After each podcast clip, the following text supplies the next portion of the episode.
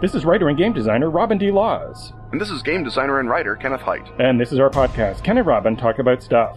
Stuff we're here to talk about in this episode include Secret and magical languages, our research secrets, recent Hong Kong movies, and preserving Andalusia.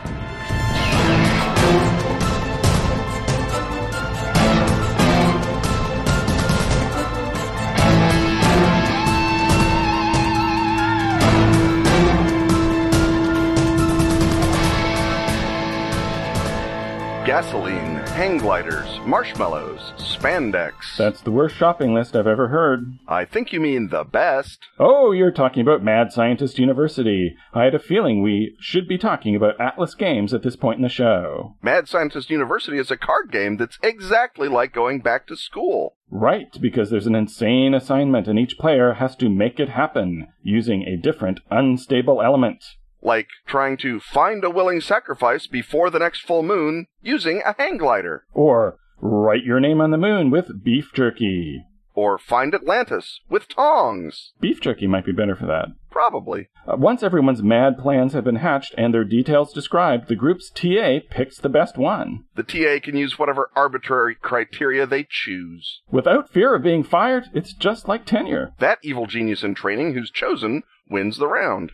That sounds easier than the thing with a hang glider. Here's the great news. If you buy Mad Scientist University right now, Atlas Games will throw in the Spring Break expansion for free. That's 52 cards, perfect for helping you plan that truly unforgettable trip to Mexico. And if you're in the US, they'll pay for shipping too. Does Atlas Games hate people outside the US? Not at all. That's why they're offering cut rate shipping for those folks too. Now, just like a university essay, we will sum up by telling you what we just told you. In Mad Scientist University, everyone gets an insane assignment. Then everyone uses an unstable element to describe a mad plan for making it happen. And then the TA picks a winner. And when you buy it right now, you get the Spring Break expansion for free. Do you think they sell giant robots at Sandals resorts? If you're playing Mad Scientist University, you get to decide that for yourself. To learn more, visit atlas-games.com slash Ken and Robin dash MSU. That's atlas-games.com slash Ken and Robin dash M like Mike,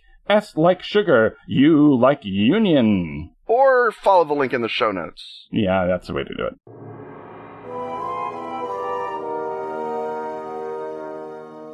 The clatter of dice, the crunch of Doritos, the feel of shag carpeting under our feet, the sight of mediocre blonde wood paneling tell us we have entered the seemingly mundane confines of the gaming hut. But it is only seemingly mundane because the language that is used at the table is even more arcane than D20 stat blocks. It is a sacred and or magical language. Robin, what insights do you have for us on the use of sacred or magical languages in gaming? Well, I thought we would roll around the topic in general. Uh, you do tend to run into this in an uh, D20 context. Gary, in the original D&D, installed the idea that, for example, um, magical spells were written in a particular script that was indecipherable to the non-wizard. Uh, yet, uh, if you had your ability to uh, read magic, you could tell what a spell was, and that was part of the whole discovery process of uh, finding spells. There was also other um, ideas in there that there were languages that were restricted to certain subgroups. So you had uh, thieves' cant, which in history is just sort of deep slang, which sort mm-hmm. of, uh, depending on how you played it, was a whole separate thief language in early D and D. And there was even at one point the idea that each alignment had its yes. uh, separate language, and that lone detail, along with the frequency of coming back from the dead, takes a D&D world miles away not only from our reality with dragons added but also from every other fantasy world and it's something you never really saw explored very much but i guess also there are uh, precedents in uh, myth and even in history for the use of uh, really obscure uh, languages or imaginary languages. So you have Enochian,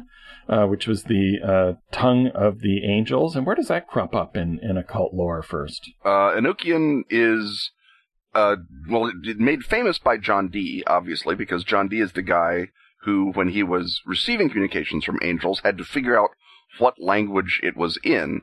And the language that we know as Enochian is the language that was revealed to John Dee and Edward Kelly.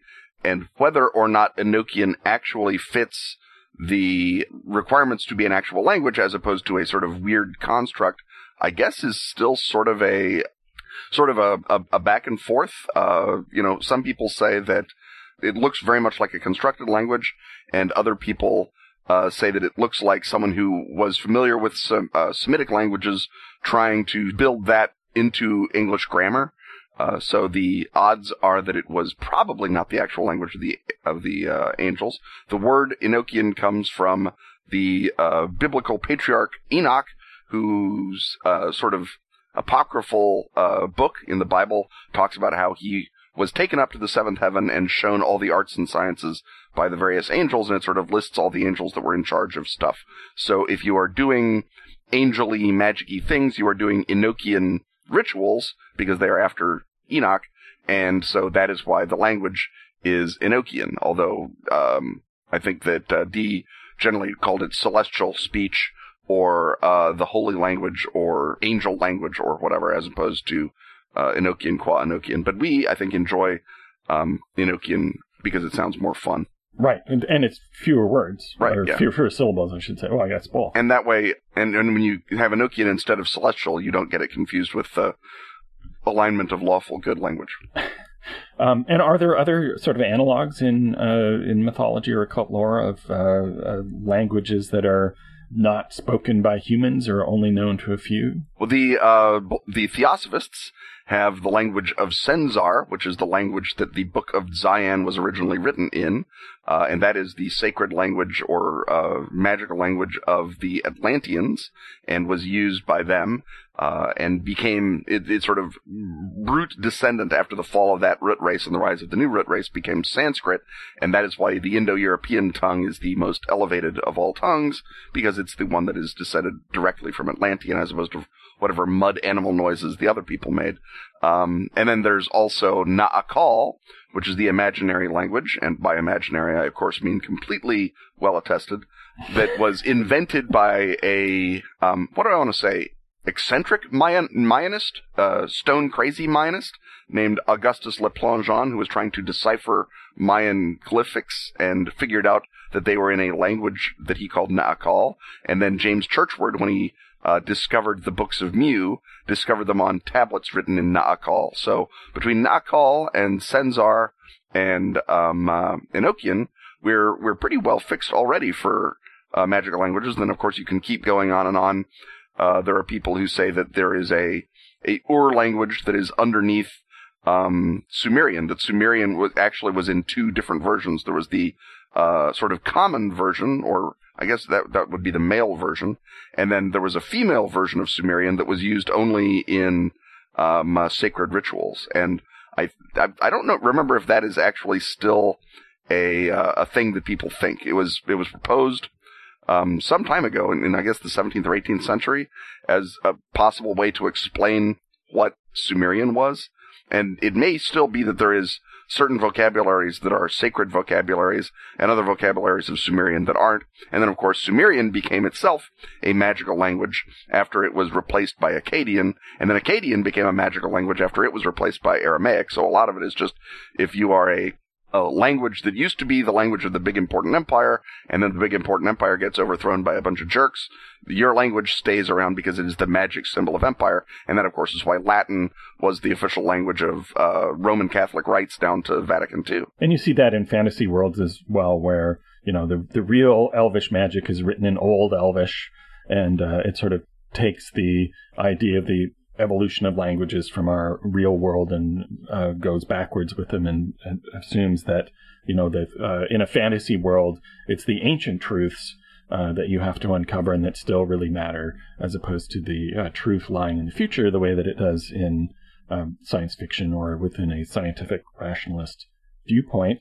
Um, taking it away from the uh, realm of the magical or the supernatural, of course, there's a tradecraft example in uh, World War II, the uh, Navajo code talkers, Right. um, where uh, this was a, a language that was uh, sufficiently little spoken that uh, the Allies were sure that no one in uh, Japan and I guess in Germany as well could speak it, and so uh, they brought uh, a whole cadre of uh, people who spoke Navajo in order to that would allow them to just freely speak to each other over the radio, and it would be incomprehensible to anyone listening. And I guess to go back into the realm of supernatural and the occult, you've got uh, uh, Lovecraftian languages. There's all sorts of tongues that are unpronounceable by the uh, human vocal apparatus, including the tongues that all of the uh, creature names come from, which explains why none of us can actually pronounce Cthulhu the way that it was meant to be pronounced by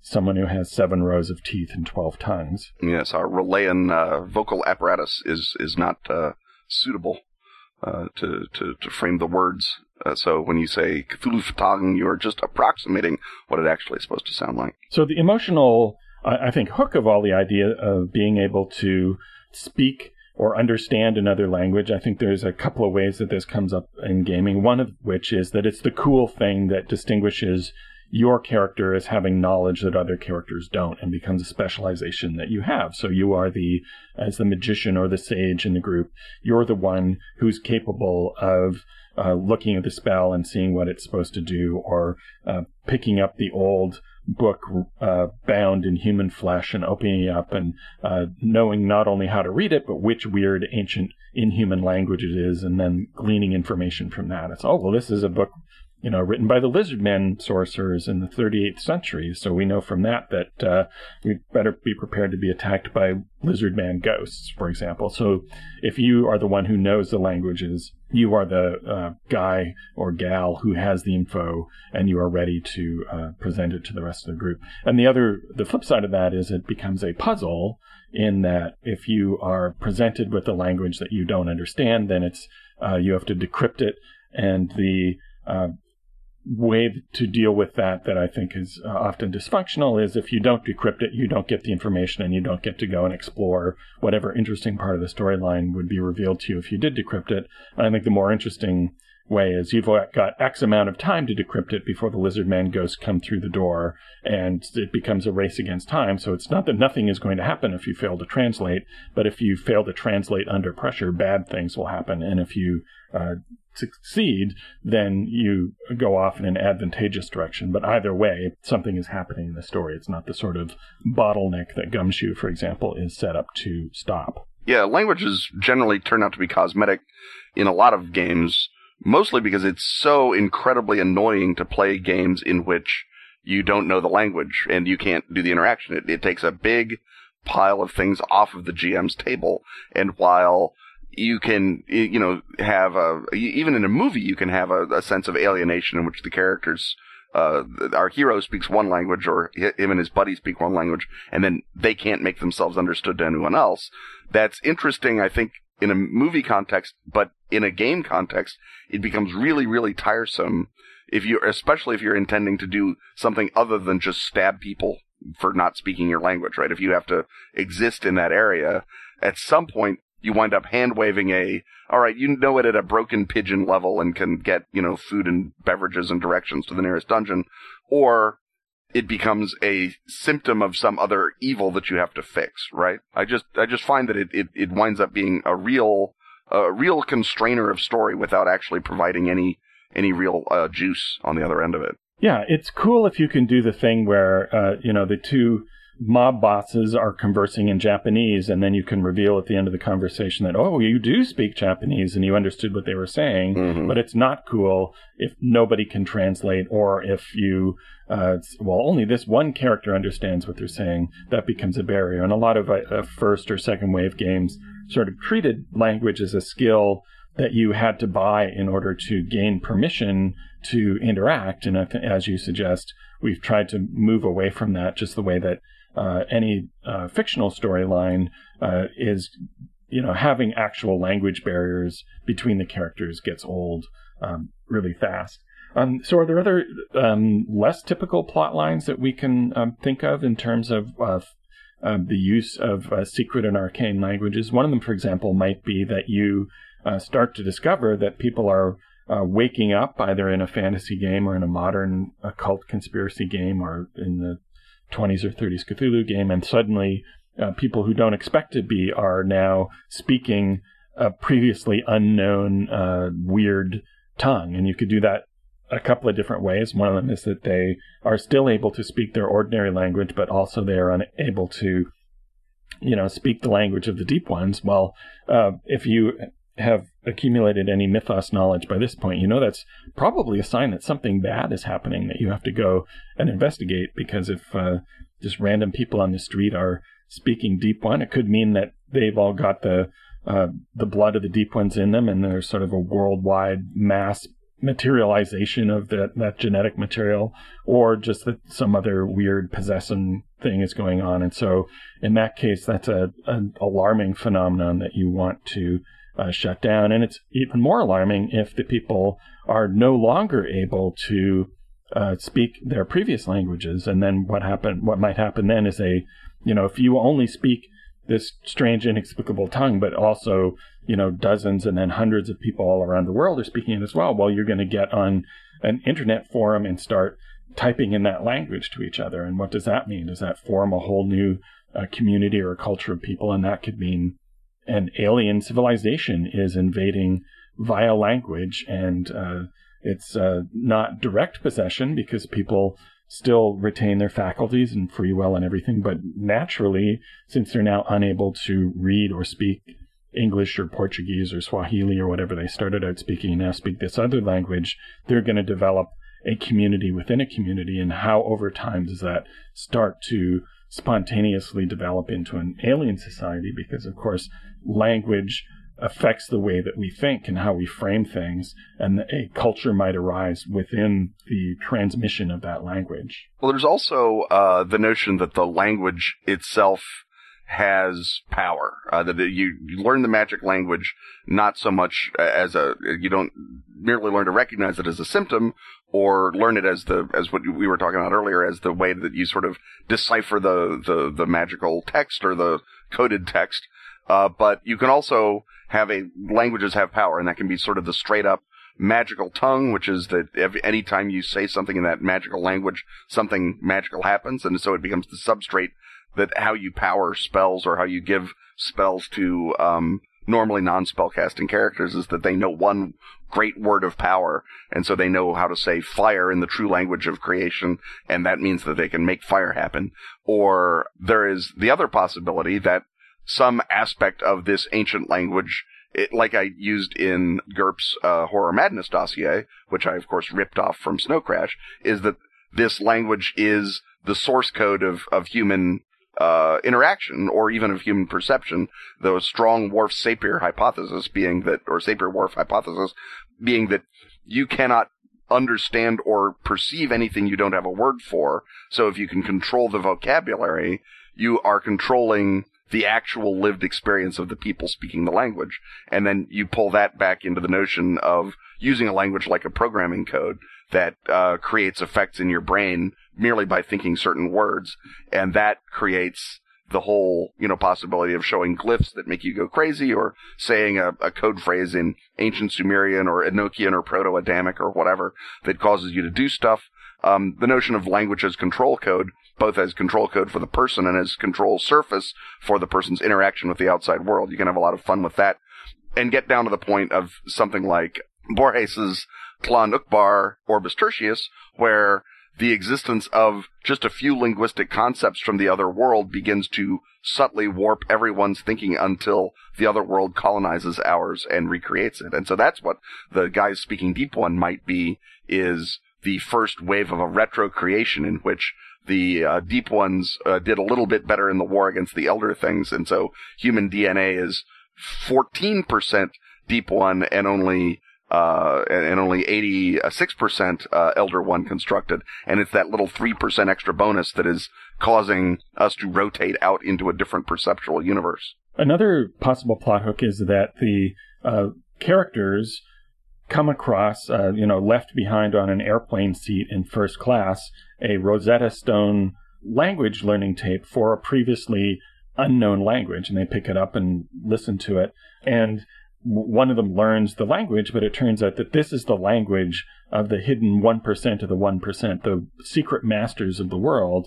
And when they get together at uh, Davos, Davos, uh, the really uh, connected people go off into a little separate room and they speak this language, the language of, of primal power. And that once you uh, go around, uh, you know, speaking it to your Starbucks barista, all of a sudden the alarm bells go off and they start sending their men in black to track down the people who are speaking the secret language of power. And once you start speaking the language of power, things start going your way, right? You get, oh, mm-hmm. Here's your free latte, sir. Right. And uh, they spell your name right on the cup, and then uh, you win the lottery, and all these things accrue to you. And then uh, the people who are the guardians of this secret language. Of course, they've already eliminated the fool who left the tapes behind on the mm-hmm. airplane seat, and now they're coming for you. So that could give you a, a fun, sort of weird modern day conspiracy twist to that kind of classic thriller structure. Yeah, the um the notion that you stumble onto a piece of the secret language and you don't know what it's for can be uh, again, it can just be a straight up code thing. It can be a, a, a, portal or into the wainscot world, either of magicians that live behind the real world or the secret conspiracy of uh, rich uh, Neanderthal talking bastards, or it can be a rod of seven parts type thing where you find this uh, bit of the vocabulary, and in order to stop either the Neanderthal talking bastards or the secret coven of magicians, you have to find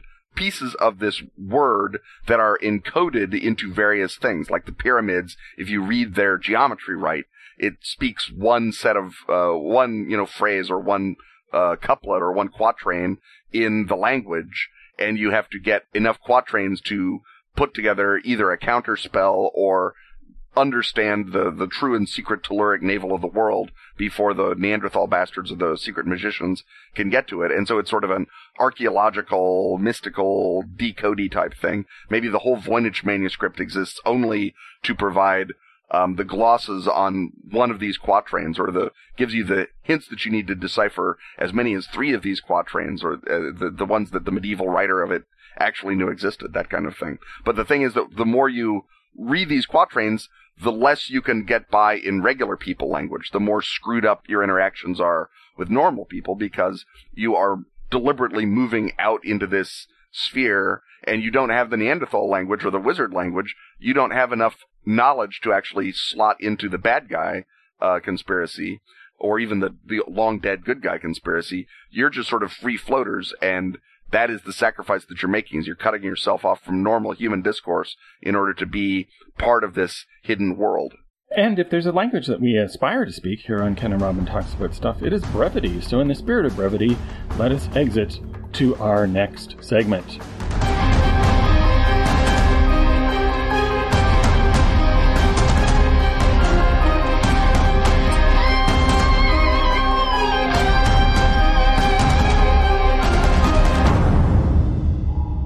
This week's supply of Ken and Robin is also brought to you by Double Exposure's Envoy program. Envoy is an organized play program promoting games by a veritable myriad, a verifiably veritable myriad, of today's most happening RPG companies, including Pelgrane Press, Arc Dream, Green Ronin, Hero Games, Pelgrane Press, Eschaton Media, Adept Press, John Wick Presents, and of course, Pelgrane Press. Envoy connects GMs with stores and conventions to provide demos and full game sessions. To become a herald, not a person named Harold, but a trained GM who earns Envoy points for heralding the games you love, check out dexposure.com backslash envoy for sign up details. Join the Envoy team for Gen Con and or Origins. Or demo freely anywhere in the US like some kind of Johnny Apple game. Apple's not included. That's dexposure.com backslash envoy or click the link in the proverbial show notes. Verifiably proverbial.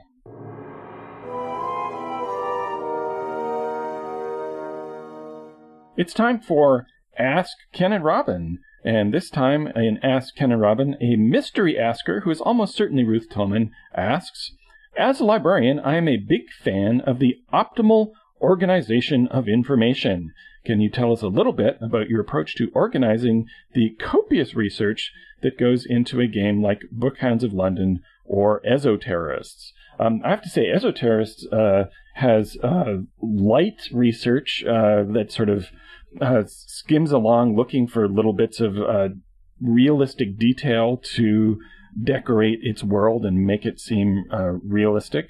If I uh, and I'm leaving, I'm I'm talking first because Ken, I'm a piker in research compared to you. Uh, but the thing that I did recently that really had a lot of research involved uh, was Dreamhounds of Paris, and so that involved uh, learning all about um, Paris in the 30s and more specifically about the uh, very complicated, detailed lives of the large group of intersecting people who comprised the members and satellites and sometimes nemesis of the surrealist movement. And so my process there was to, first of all, start with some general surveys, uh, including a massive, massive tome on the uh, surrealist movement itself, sort of written from a Bretonnian uh, i.e., from Andre Breton's uh, sort of official perspective, kind of, and then move from there to reading biographies of all of the major figures. And of course, the thing is, is that their stories all intersected at different places, and the idea was to provide enough basic information to let you play a, you know, obviously simplified version of a lot of these characters. And so I relied really heavily on note taking through uh, uh, Google Docs because that was something that I could do uh, wherever I happened to be reading all of these books. Almost all of them were in paper format. I wasn't. I don't think anything was researched on a, a Kindle or other e-format, and then compiling them all by uh, by years and sort of point forming all of the key incidents in people's lives, and of course anything that had a kind of a Cthulhu spin to it got uh, highlighted so that I could find it later. And then it was a matter of going back and uh, distilling when it came time to write the book, distilling all the information into those second person biographies and the other secondary material and the sort of uh, fictional diary format of the Book of Ants. And so uh, it's about gathering information, but also assimilating enough of it so that I can just sort of kind of try and channel a fictional version of uh, that voice and that time period. And I got to the point where I could see, you know, reading a biography of Artaud that the biographer had some of the details wrong about uh, Breton, for example. So I got to know it well enough to be able to spot uh, some errors at least, and undoubtedly, you know, introduce some errors, which I, you know, hope we ferreted out and, and killed. But it was basically a, a process of uh, just reading a lot of material, taking notes of what would be necessary later, and uh, more importantly, trying to uh, soak it all in. Now, I usually try to work on things where I am making stuff up about dwarves or aliens or whatever, uh, because that takes a lot less research. But you, of course, specialize in taking the uh, vast corpus of human historical data and distilling it into gameable weirdness. So, what are your uh, research tricks, Ken? Well, organizing the research is kind of the last step for me. I used to count on my prodigious memory just to keep everything in a box, and then I would shake it and the book would fall out. But as um, it, it, I don't know if, if, you understand this, Robin, but there is some fringe uh, belief that copious drinking is bad for your memory. So I'd, I'd completely forgotten that. Yeah, yeah, I'd never known it, and then I intend to forget it again as soon as I possibly can. Uh, if only I had some method by which to guarantee I could forget that. But as my memory begins to decline from its storied levels, what I find myself doing is organize. I organize the book in the way that I think the reader is going to need to know it, and whether that is you know a core book like Night's Black Agents or a book that is pure, you know, research uh, spatter like Bookhounds, I put the outline of the book down, and then as I go through, you know, whatever I'm reading, I will just either write the paragraph as it's going to appear, or I will make a note to myself, usually in a timeline form, but occasionally, as it with Bookhounds, in a geography form, uh, to indicate, you know, these are the sorts of things that need to be uh, pulled up, and then I will look for links between disparate bits of the notes so that I can ideally present a more um, uh, a, a, something other than just a whole uh, bunch of dissociated seeds. The dissociated seeds are how it goes into my brain, and then the goal is to get the person reading it to have an illusion of comfort and control. So when they read Bookhounds of London, even though a lot of it is just little squibs of adventure notes and historical weirdness about given parts of London, as they read the whole section, they feel like they have an understanding of the whole uh, part of London or the whole uh, historical era. And then that is just a lot of that is uh, reading sort of uh, stratospheric level history stuff that goes up and, and talks about sort of big picture things so that you have a context or so that I have a context in which to present that information. And the, I may not even mention the context, but use, you know, the, the language of the, of, you know, the actual prose word choices to imply a larger context that then the reader can put together as they, as they go through. And sometimes it's just a matter of, um, as, uh, Tim Powers says, there's a point in every, uh, book where you no longer uh, are making things up. You're actually just doing research for a true secret history. Uh, once I get to that point, it becomes really, really easy to figure out what where the holes are and what I need to go look up next. Uh, when I'm doing uh, the Dracula dossier, you know, you start running into one or two Romanian mafia gangs with weird vampiric habits.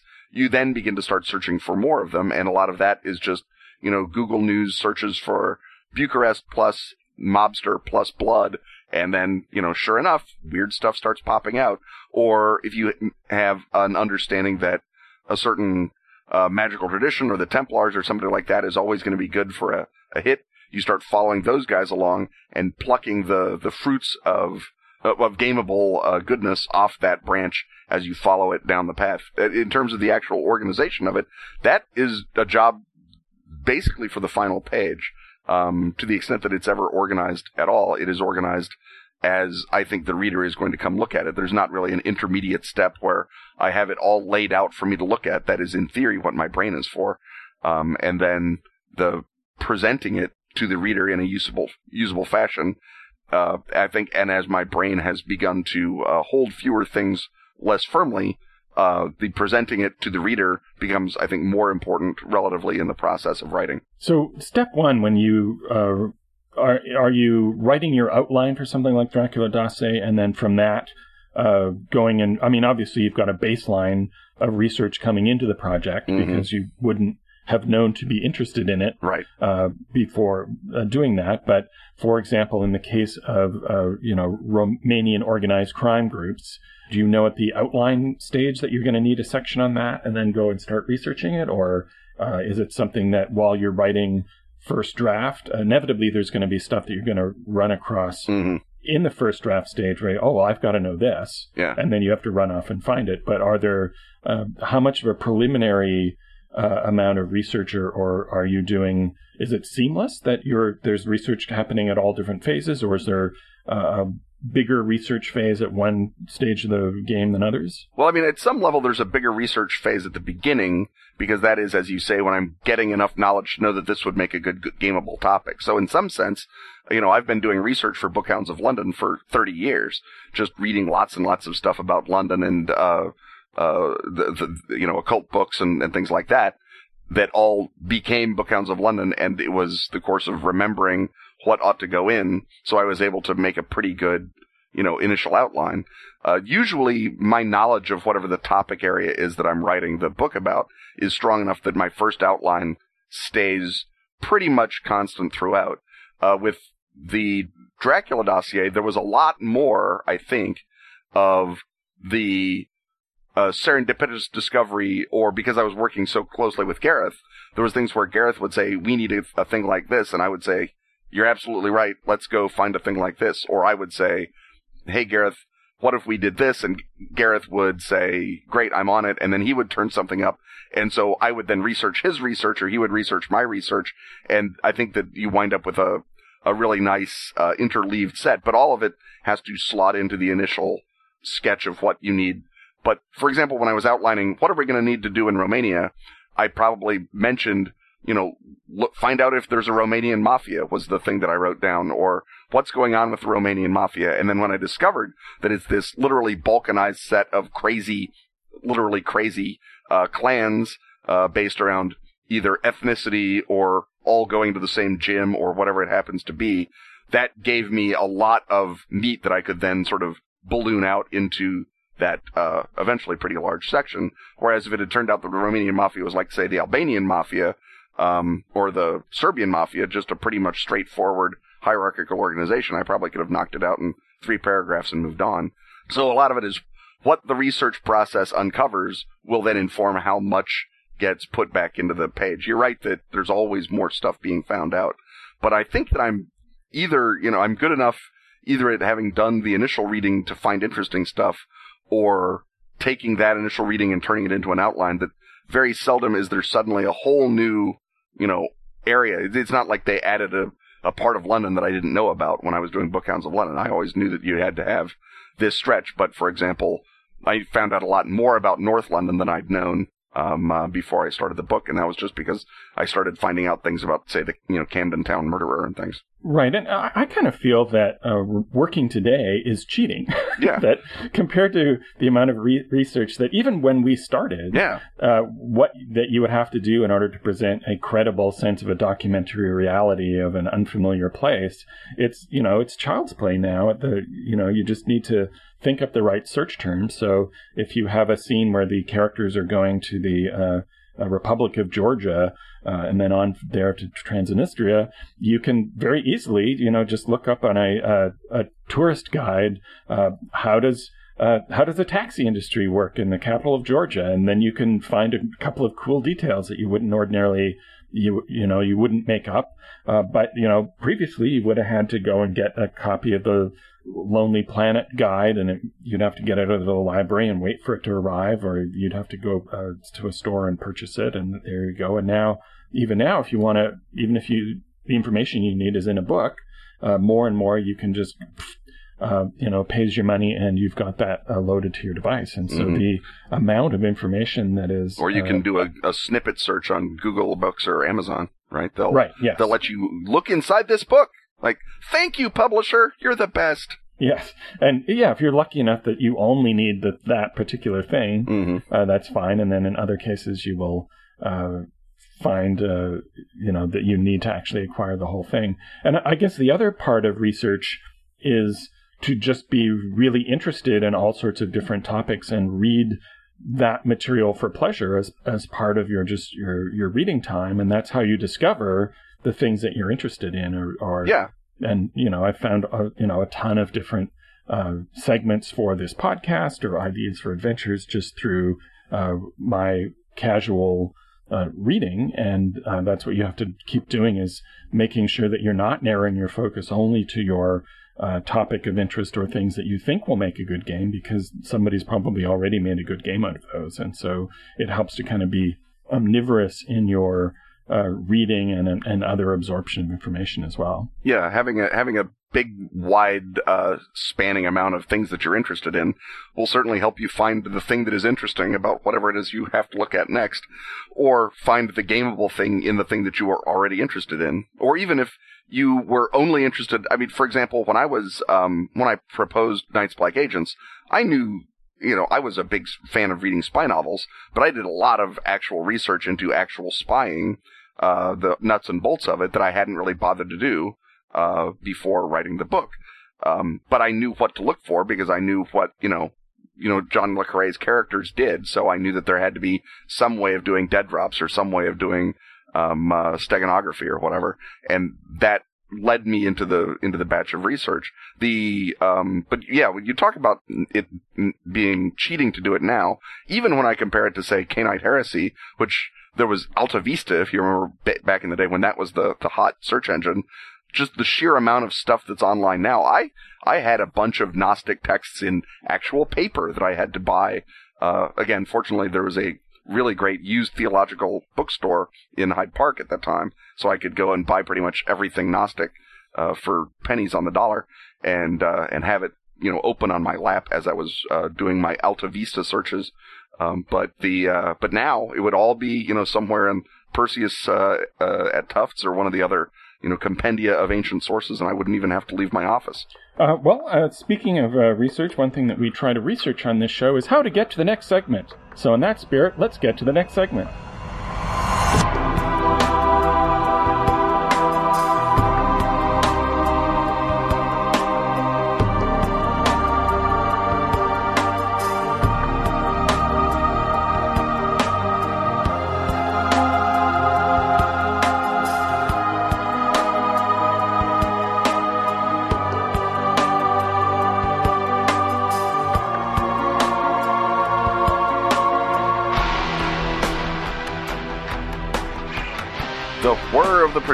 The smell of the popcorn, and the sickening bone crunching thunk of someone being smacked in the jaw tell us that we have entered a fisticuff laden section of the Cinema Hut. And previously we talked about the classics that inspired feng shui games. And now, Robin, what say you give us some movies that are from the last the last couple of few years, the the new classics, if you will, uh, the recent movies you can maybe pull up on Netflix or wherever that will give you modern day feng shui uh, inspiration. What have you got for us? Yeah, it's a great time to be uh, bring, coming out with Feng Shui 2 because we are in a bit of a uh, Hong Kong cinema renaissance, and uh, also there are a lot of other cinemas, particularly Asian cinemas, that are influenced by them. But for this, I thought I would give people some tips for stuff that they can find. And, uh, you know, speaking of what we said in the next segment, finding this material is way easier uh, than it was earlier. Um, and so a lot of these, as you suggest, are uh, on uh, Netflix. There's a distributor called Wellgo USA. And uh, they get a lot of Asian cinema onto uh, Canadian Netflix and I assume US Netflix as well. And so a lot of these things are currently uh, on Netflix, and if not, you can find them by getting uh, the DVDs, which you can order from wherever you order your Asian DVDs. So let's start then with uh, the Alan Yuen film, uh, produced by and starring Andy Lau, Firestorm. And with a title like that, I assume it's about a Hong Kong cop who becomes the nuclear man and wears a ridiculous jumpsuit. Well while there's there's no superhero element to this, uh, Andy Lau, uh, for those who feel that you need to have complicated characterization in order to have an exciting movie, should look at Firestorm, in which Andy Lau is Andy Lau playing a uh, hard driven cop who, in the course of the film, becomes a cop who crosses the line. And that's all the characterization you're going to get. And that's all the characterization you're going to require. Uh, this is uh, one of a number of films that was inspired by a spate of uh, real life incidents in Hong Kong where the bank and jewel robbers started uh, showing up with military grade weaponry and vastly outgunning the cops. And uh, this it, it uh, looks like a, it's also sort of based on Heat, or has a lot of similarities to Heat. Yes, it's a it's basically about uh, tracking down a, a gang of, uh, in this case, armored car robbers. And uh, the thing that distinguishes it is just how incredibly far the action sequences go. And there are lots of exciting sequences leading up to the big final uh, street battle, which is uh, will remind you of Heat, except that it basically becomes a gigantic war zone, and uh, it makes good use of uh, uh, CGI, and uh, so basically everything blows up in this movie at the end. And so for a crazy bravura big end fight sequence and sort of a contemporary styled version of Hong Kong action where they've become good at integrating, say, CGI bullet hits, and as I suggested, uh, using that to wreak even greater vehicular uh, and uh, property damage at the end. Uh, Firestorm, uh, I think, can, can inspire uh, a big climactic fight or two for Feng Shui 2. The next one you want to talk about is actually three, which is to say it is the four. Robin, straighten us out, or rather, straighten out China so that it doesn't keep doing this to us. So this is a series of three movies uh, called The Four. so there's The Four, The Four, uh, and from 2012, there's the Four Part 2 uh, from 2013, and The Four Part 3 from uh, last year. And these star Anthony Wong, and they're directed by Gordon Chan and Janet Chung, and they are uh, period wuxia films uh, in which uh, there's an uh, kind of an evil sorcerer character who's also a powerful merchant. And as is so often the case in uh, Hong Kong cinema, a lot of the conflict is about uh, infighting on the side of justice that makes it harder to get the bad guy. And so there are two rival police agencies in this uh, in the ancient China, and they are uh, battling one another. But the thing about this is it's based on a series of uh, I guess it's whether it's a trilogy, a fantasy trilogy, or maybe a big fat fantasy book, but it's based on a pre-existing property, and uh, you will recognize a lot of the tropes because they uh, will very much remind you of superhero group comics. So there's a kind of an X Men feel to this as well as a, a wuxia feel. Not only in the fact, and all the characters have uh, you know superhero type nicknames, and the uh, brooding female lead is in a motorized pre-industrial magic chi powered wheelchair, except when she needs to get up and kick ass, and there are various ways to explain how she's able to do that. And uh, there's there, her love interest is uh, at threat of becoming sort of a werewolf creature, and the uh, action really escalates from one uh, episode to the next, and the imagery gets weird, and who turns out to be the uh, final bad guy is not who you would uh, expect it to be, the way it's set out to be. Anthony Wong plays sort of the Charles Xavier figure for this group, and uh, there's a great uh, reveal at one point as to the extent of his Fu powers.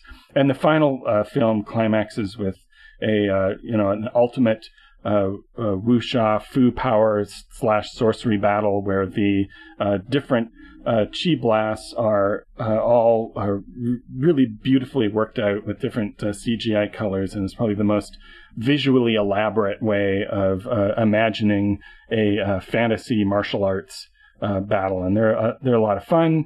The storytelling is maybe a little tangled at points but uh, it's uh, a great sort of state of the art uh, series of big budget flying people uh, supernatural action movies. And uh, with uh, hero names like Life Snatcher and Cold Blood and Iron Hands, you can already tell that it's going to be pretty great for your niche protectee smack around that is feng shui. Exactly so. Now, the next one sounds like it is either a racist website or a uh, heartfelt NPR special about life in the New North Dakota, The White Storm. Robin, tell us why it's better than either of those things. The White Storm is my favorite recent heroic bloodshed movie, uh, and this uh, calls back. It, it, really evokes, in a lot of ways, uh, John Woo's uh, Bullet to the Head. There's sort of three uh, cop characters who go off to Thailand to bring down a drug lord, and everything goes really bad. And then many years later, after uh, there's a division between them, they uh, reunite to take down the the bad guy who made everything go wrong. And the sort of John Woo style has kind of uh, become rarer than some of the other styles. And uh, this is a really great return to that. So, uh, doomed, fatalistic, uh, blood spattered gestures guelor uh, occur here in The White Storm, and the leads are uh, it's directed by Benny Chan, and it's got uh, Lau Ching Wan, uh, Louis Koo, and Nick Cheung.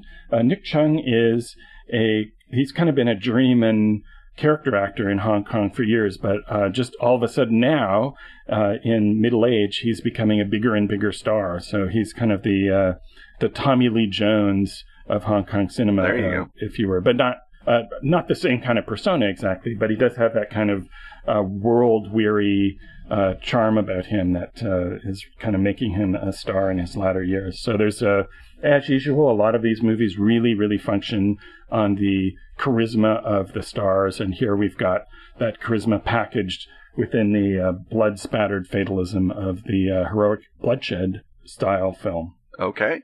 Uh, we have another one called uh, Rigor Mortis, which sounds like it might be a um, uh, uh either a CSI type thriller or perhaps something with uh, undead uh, vampires and monsters in it. So, what happens in Rigor Mortis, Robin? It's B. B! Believe it or not, hurrah! it's an attempt to a successful attempt to make hopping vampires, the Jiangshi of Chinese mythology, actually scary. Awesome. And not only that, but it's a meta commentary on uh, filmmaking and fame. One of the original actors from the spoofy Mr. Vampire series, who's the only surviving actor from that series of films, uh, plays a washed up actor of the same name who goes to live in a crummy apartment building which seems to be haunted. And uh, it turns out it's uh, haunted by someone. Uh, there's a uh, a ghost uh, fighting detective kind of on the scene, and there's also uh, the unseemly doings that will lead to the uh, hopping about of a Jiangshi. So it's a uh, fun kind of uh, crazy meta drama, but it also has this element of real sort of scares to it. there might be a letdown at the end, but it's really still uh, very much uh, worth seeing and uh, brings back some favorite actors in a uh, surprisingly uh, moody uh, retake of something that was originally quite silly and not all that alarming. So it's got a little bit of, I guess, if it's the former vampire actor and he moves into the place and there's a vampire, sort of a Fright Night, but also, I guess, moody and atmospheric in a way that Fright Night sadly was not. Although it was a great movie. Yes, uh, t- tonally, it's it's not uh, Fright Night, but it's got that same meta commentary. commentary on the horror genre is part of the text. Fantastic. Well, that's we love meta here in the hut. Uh, and now there's something called the demon within, which could literally be anything from uh, drug addiction to a literal demon within. Tell us what's uh, going on with called that. That Demon Within. That Demon Within. I'm sorry. It's from uh, 2014, directed by Dante Lam, who's been making a lot of great movies lately. It's got uh, Daniel Wu and the aforementioned uh, Nick Cheung, and we've had a, a hard driving cop who becomes a cop on the edge. Uh, this is about a cop on the edge who uh, loses touch with reality and goes kind of bananas. And a lot of it is uh, so it's a an unreliable narrator cop thriller. Okay. And uh, Nick Cheung is uh, either the bad guy he's tracking or the uh, titular that demon within. And uh, it uh, escalates really well. It has a great atmosphere of uh, paranoia, and it uh, blows up real good at the end. Fantastic. Then we end, I believe, with the Pirates. And since the Pirates is Korean, you've already sold me on it. Also, it says Pirates. So are these cool uh, 17th century pirates swooping down on hapless Chinese villages, or are they modern day pirates doing something, uh, downloading they're, software? They're period pirates. All right. Uh, so uh, imagine if uh, the Pirates of the Caribbean movies had a consistent tone. Hmm. And I don't know if and, I like uh, that. Fewer uh, uh, wasted, nonsensical uh, plot devices. All right. Uh, so this is a uh, a swashbuckler that pits cruel court officials uh, versus bandits versus pirates. And uh, what they're all uh, looking for is the uh, imperial seal that has been sent from the uh, from the Ming Dynasty to the Korean court to give them permission to be a, uh, new country with a new king. And it is while it is being transported from China to Korea, a whale swallows it up. Holy cats! And so a bounty is placed on the uh, on this whale, and the quasi comical uh, bandits, uh, led by a uh, disaffected uh, former official, and the good guy pirates, led by the morally righteous kick ass female captain, are in uh, their uh, rivals in this uh, search, and sometimes one is up, sometimes the other is down. And of course, there is uh, unresolved romantic tension uh, between uh, those two characters, and it is uh, resolved or perhaps quasi resolved in a really uh, delightful way. So you've got your super bad bad guys, you've got uh, naval battles, you've got comedy, you've got this incredible set piece in the middle where a giant mill wheel uh, comes loose from its moorings and uh, rolls through the town in the middle of a chase sequence, uh, interrupting the uh, uh, chase of the good guys by the bad guys on multiple occasions.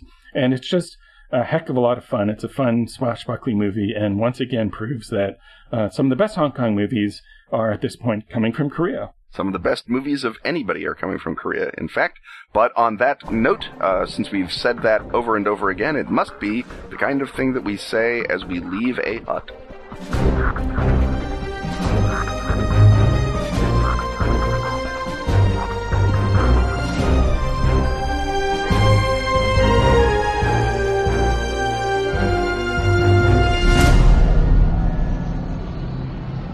The clacking of chronotons and the whirring of time gears tell us that we're once more in proximity to Ken's time machine. That, of course, is the vehicle that Ken uses to go back into time at the behest of Time Incorporated and bend, fold, spindle, and sometimes, yes, even mutilate the timeline.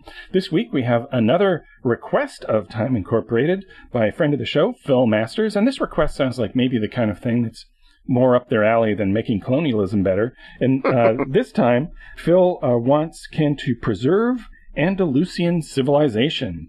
And so the first thing I guess I would ask you is when you're taking one of your preliminary research trips back into time to the height of Andalusian civilization to see just what it is that you want to preserve. Uh, Ken, what time do you set your time dial for, and what do you see when you get there? Um, the Andalusian civilization is generally considered to be the Muslim emirate or uh, kingdom of in Spain that was set up by the Umayyads and fl- uh, sort of flourished in the sort of cheap anti-clerical uh, cod history of the 19th century in perfect tolerance and progress and beauty for hundreds of years before mean old Spaniards killed them. And uh, while indeed mean old Spaniards did kill them, uh, the actual flourishy part is much more um, uh, scattered than the sort of propaganda makes you believe. There are plenty of examples of uh, the Andalusian civilization uh, being just as big a bunch of jerks as the Spanish, or even more of a jerk, such that uh, you had during the Almohads and then later on during the Almoravids, you had periods during which the Jews were fleeing north to Christendom, which is the kind of thing that you didn't get very often in history, and when it happens, it's sort of a indictment of your civilization, I think. But uh, by and large, people are talking either about the sort of um, Caliphate of Cordova, the period during which uh, uh, the Caliphate in southern Spain was the most advanced, uh, one of the most advanced uh, sort of uh, scientific cultures. They had Aristotle and all of the Arab commentators on the Greeks and, and Latins. They had uh, running water and, and baths and all manner of, of nice things. They had a general degree of religious toleration, certainly for the mid- Middle Ages, uh, things like that. And then that sort of uh, glorious period is what is looked back on fondly, both by intervening Muslim dynasties, some of which reattained that uh, that that level of, of toleration and of artistic sophistication, although obviously they never quite reached the the relative gains that uh, the uh, early uh, Caliphate of Cordoba had, and then also the Jews uh, looked back on it as uh, the the sort of misty uh, golden time of the past, when before they were being persecuted by everybody, uh, always and forever, and were rising to positions of great power and influence in um, southern Spain because the Arabs were basically understanding that they were a uh, a demographic minority in the peninsula needed to promote as many talented people from as many backgrounds as they could just to keep their emirate running. And the fact that their emirate kept falling apart indicates that perhaps they didn't quite do as good a job as the romancers want you to think they did.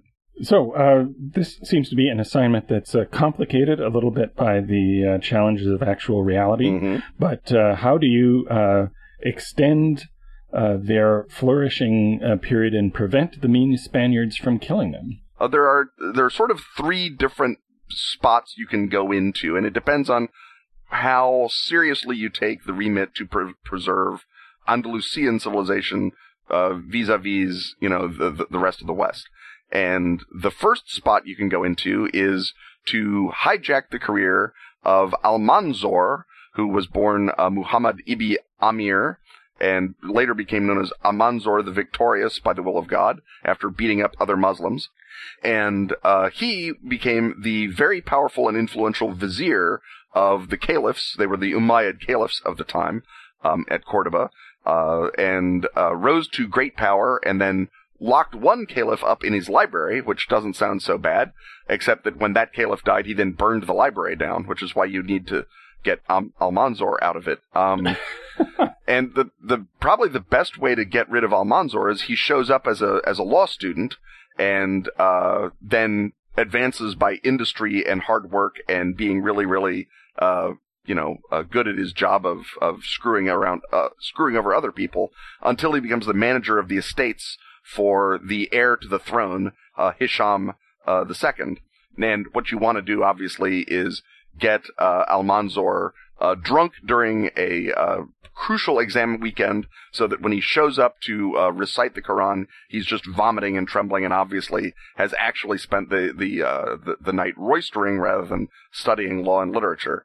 Um, I'm not exactly sure whether or not Almanzor was the sort of guy who turned a blind eye to uh, roistering, but a lot of the people that he brought into uh, Spain in his realm, in his uh, sort of reign as the uh, vizier of the of the place, uh, were the North African radical uh, uh, Muslim Berbers and other uh, Moors, and he brought them in because again, there was a, a demographic deficit for the Muslim rulers of Spain, and they had to keep bringing in North Africans to provide military muscle to knock off the Christians. But at this point, which is circa 975, 980, the Christians are, are penned up in the northern part of the peninsula, and they're splintered up into four or five different kingdoms. So it's not as hard for Muslim Spain to retain uh, any degree of power, assuming that you don't deliberately destroy the caliphate, which is of course what Almanzor does. So if you get rid of Almanzor, um, Caliph al-Hakam, who is a perfectly good caliph, uh, dies. Hisham II shows up and is not immured in his library. Perhaps uh, he's obviously got a, an interest in um, uh, the ancient science and things like that. Him being able to reign instead of uh, simply uh, to rule rather than simply reign means that you have a even better flowering of the Caliphate of Cordoba. So that might be your first opportunity. Although again, we're looking at a sort of a dynamic that repeats itself so often within uh, not just Muslim Spain, but Muslim polities all over the, the, the globe that you begin to think maybe there's something bigger going on than one time traveler can fix. But if I have to keep coming back to the Caliphate of Cordoba and infiltrating harems and uh, drinking with uh, sage Jewish scholars uh, to keep Andalusia going, I guess that's what I have to do.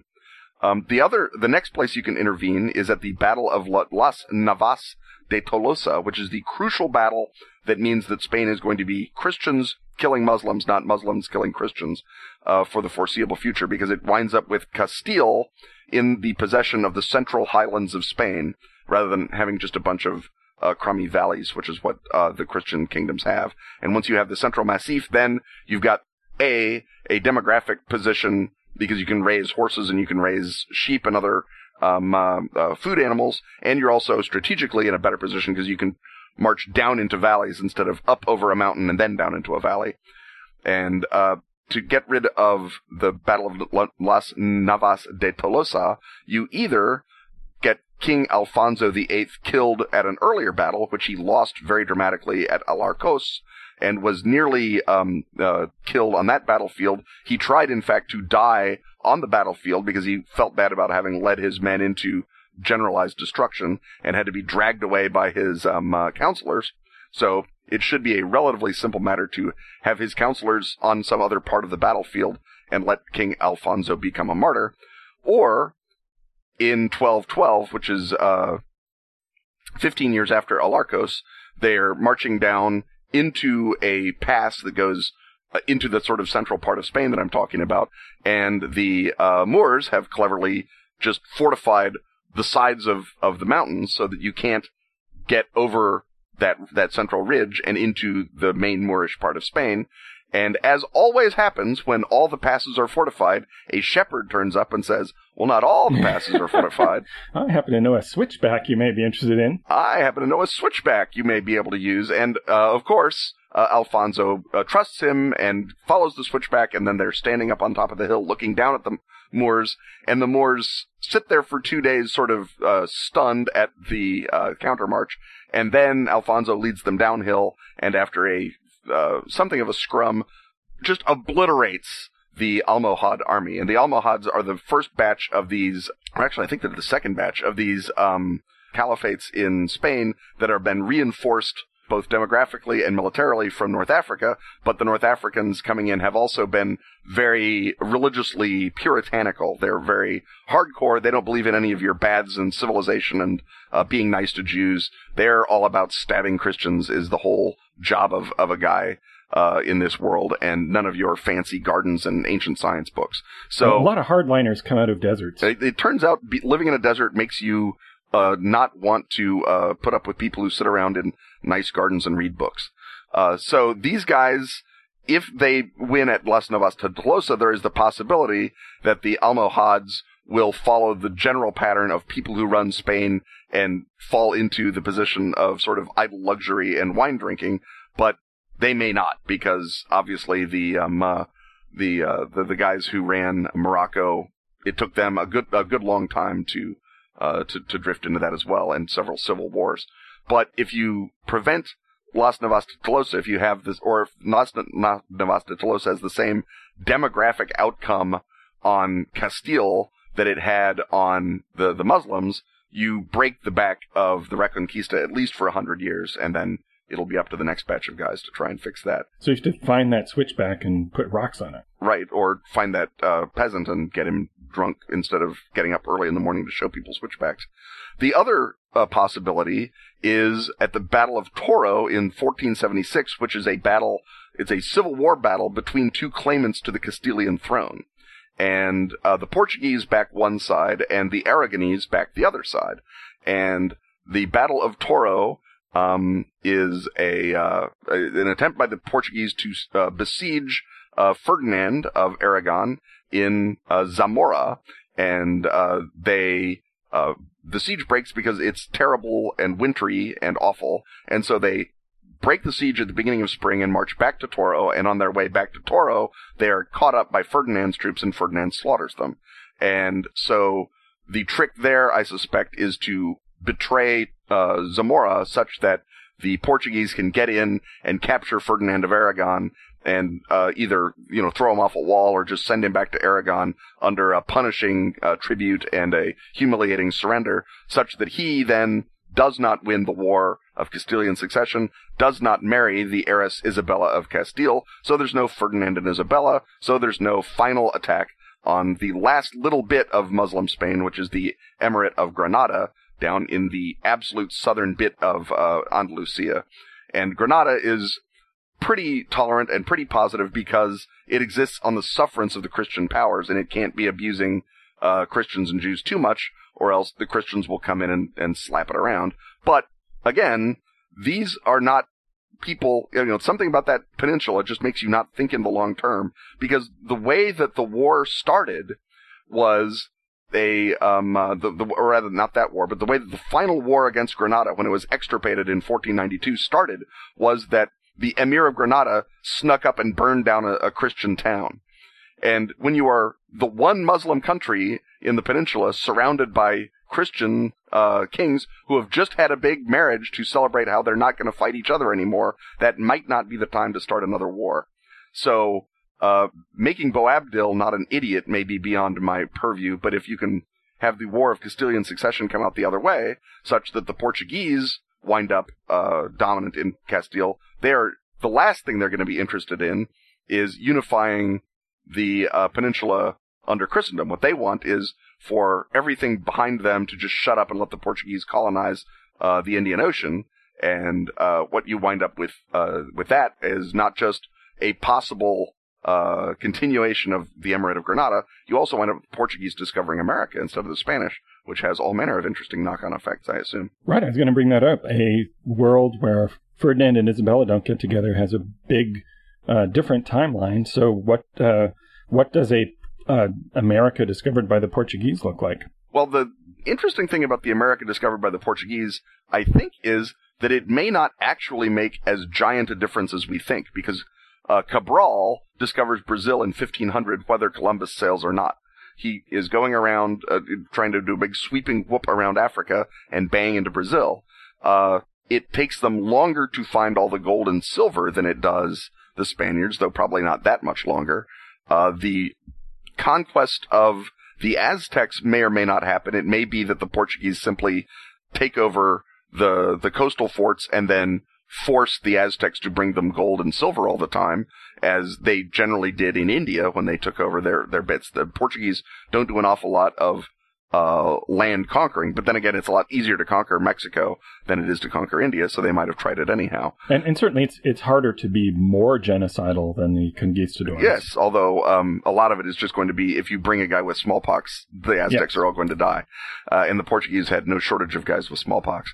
The uh, other uh, thing is that the uh, Cabotos, the Italians who sail for Britain, still find Newfoundland with or without Columbus because that journey doesn't seem to have depended one way or the other too much on Columbus. Certainly, they'll make the sail after um, uh, after Cabral finds Brazil, and so the English colony colonization of North America, in theory, should tick along perfectly nicely. The interesting question is what happens to France in a world where there's no unified Spain on its southern border, uh, and how does that play out geopolitically? Does do you wind up with a bigger French col- uh, colonial position in, say, uh, the southern part of the country, or uh, maybe the French take the the Aztecs out instead of the Portuguese? There's any number of of sort of third order changes you can make, and of course, if you leave the um, Emirate of Cordoba in existence in the same way that, say, Turkey has remained in existence after a conquest at roughly the same period, um, then maybe it is Muslim navigators that discover America while they're sailing around, uh, getting slaves from uh, West Africa or whatever. And those guys uh, are not the sit back and don't conquer places type of guys. So they probably send all manner of uh, uh, invaders over to slaughter the the natives and turn them into proper Muslims. And that would be kind of an interesting uh, weird shift. Is if you suddenly start getting a uh, a radicalizing Muslim native state in Mexico that has a strong interest in converting the Comanches and Pimas and other troublesome tribes on their northern border and sending them north instead of letting them raid them all the time. And I think that might be an interesting situation where the uh, frontiersmen pushing west from the American uh, colonies, Daniel Boone and Davy Crockett and those, start running into um, uh, mujahideen amongst the Lakota and, and uh, Arapaho in in lieu of running into pretty much nothing. So we've got your multiple branch points. We've got uh, your knock-on effects. So I guess that leaves us with a little wrap-up question at the end. So, what souvenir do you bring back with you to install in your Fortress of Hiditude from this mission? Well, definitely, I am going to go, and me and Hisham are going to have some great uh, book talk and I am going to get from Hisham, you know, that uh, lost copy of Ptolemy's biography of Alexander, or some of the plays of Menander and Plautus that we don't have, or maybe one or two lost Euripides tragedies. I'm just going to go through Hisham's library, and you know, Hisham's obviously the kind of guy who goes along to get along. So it's like, hey man, can I borrow these? No, that's cool. Just bring him back anytime. He he hasn't learned that lesson. Never loan books to a time traveler. He has never learned learned that lesson. Um, but anyway, Hisham is you know he's busy with other stuff. So he's got um uh, he's got a country to run. He's got a male harem to entertain. He's a busy guy. So he's probably not going to miss nine or ten or fifteen lost classics of the ancient uh, Greek world maybe Aristotle's uh, book on uh, comedy is there, and we can find out if Northrop Frye was right. Well, uh, so basically, uh, your uh, souvenirs from a time travel trip are just like your souvenirs from every from trip. every trip. Yes, books I don't own. Righto. Uh, well, on that note of circularity and continuity, I think it's time to declare yet another podcast encircled. Stuff having once again been talked about, it's time to thank our sponsors Atlas Games, Double Exposure, Dork Tower, Pro Fantasy Software, and Pelgrane Press. Music, as always, is by James Semple. Keep us in Read Magic Spells by hitting the donate button at KenandRobinTalkAboutStuff.com. Join such generous, not to mention repeat, donors as Rick Neal. Build awareness of your game, Kickstarter, book, or bibliography by advertising with us. Grab the rate sheet at our site. On Twitter, he's at Kenneth Hite. And he's at Robin D. Laws. See you next time when once again we will talk about stuff.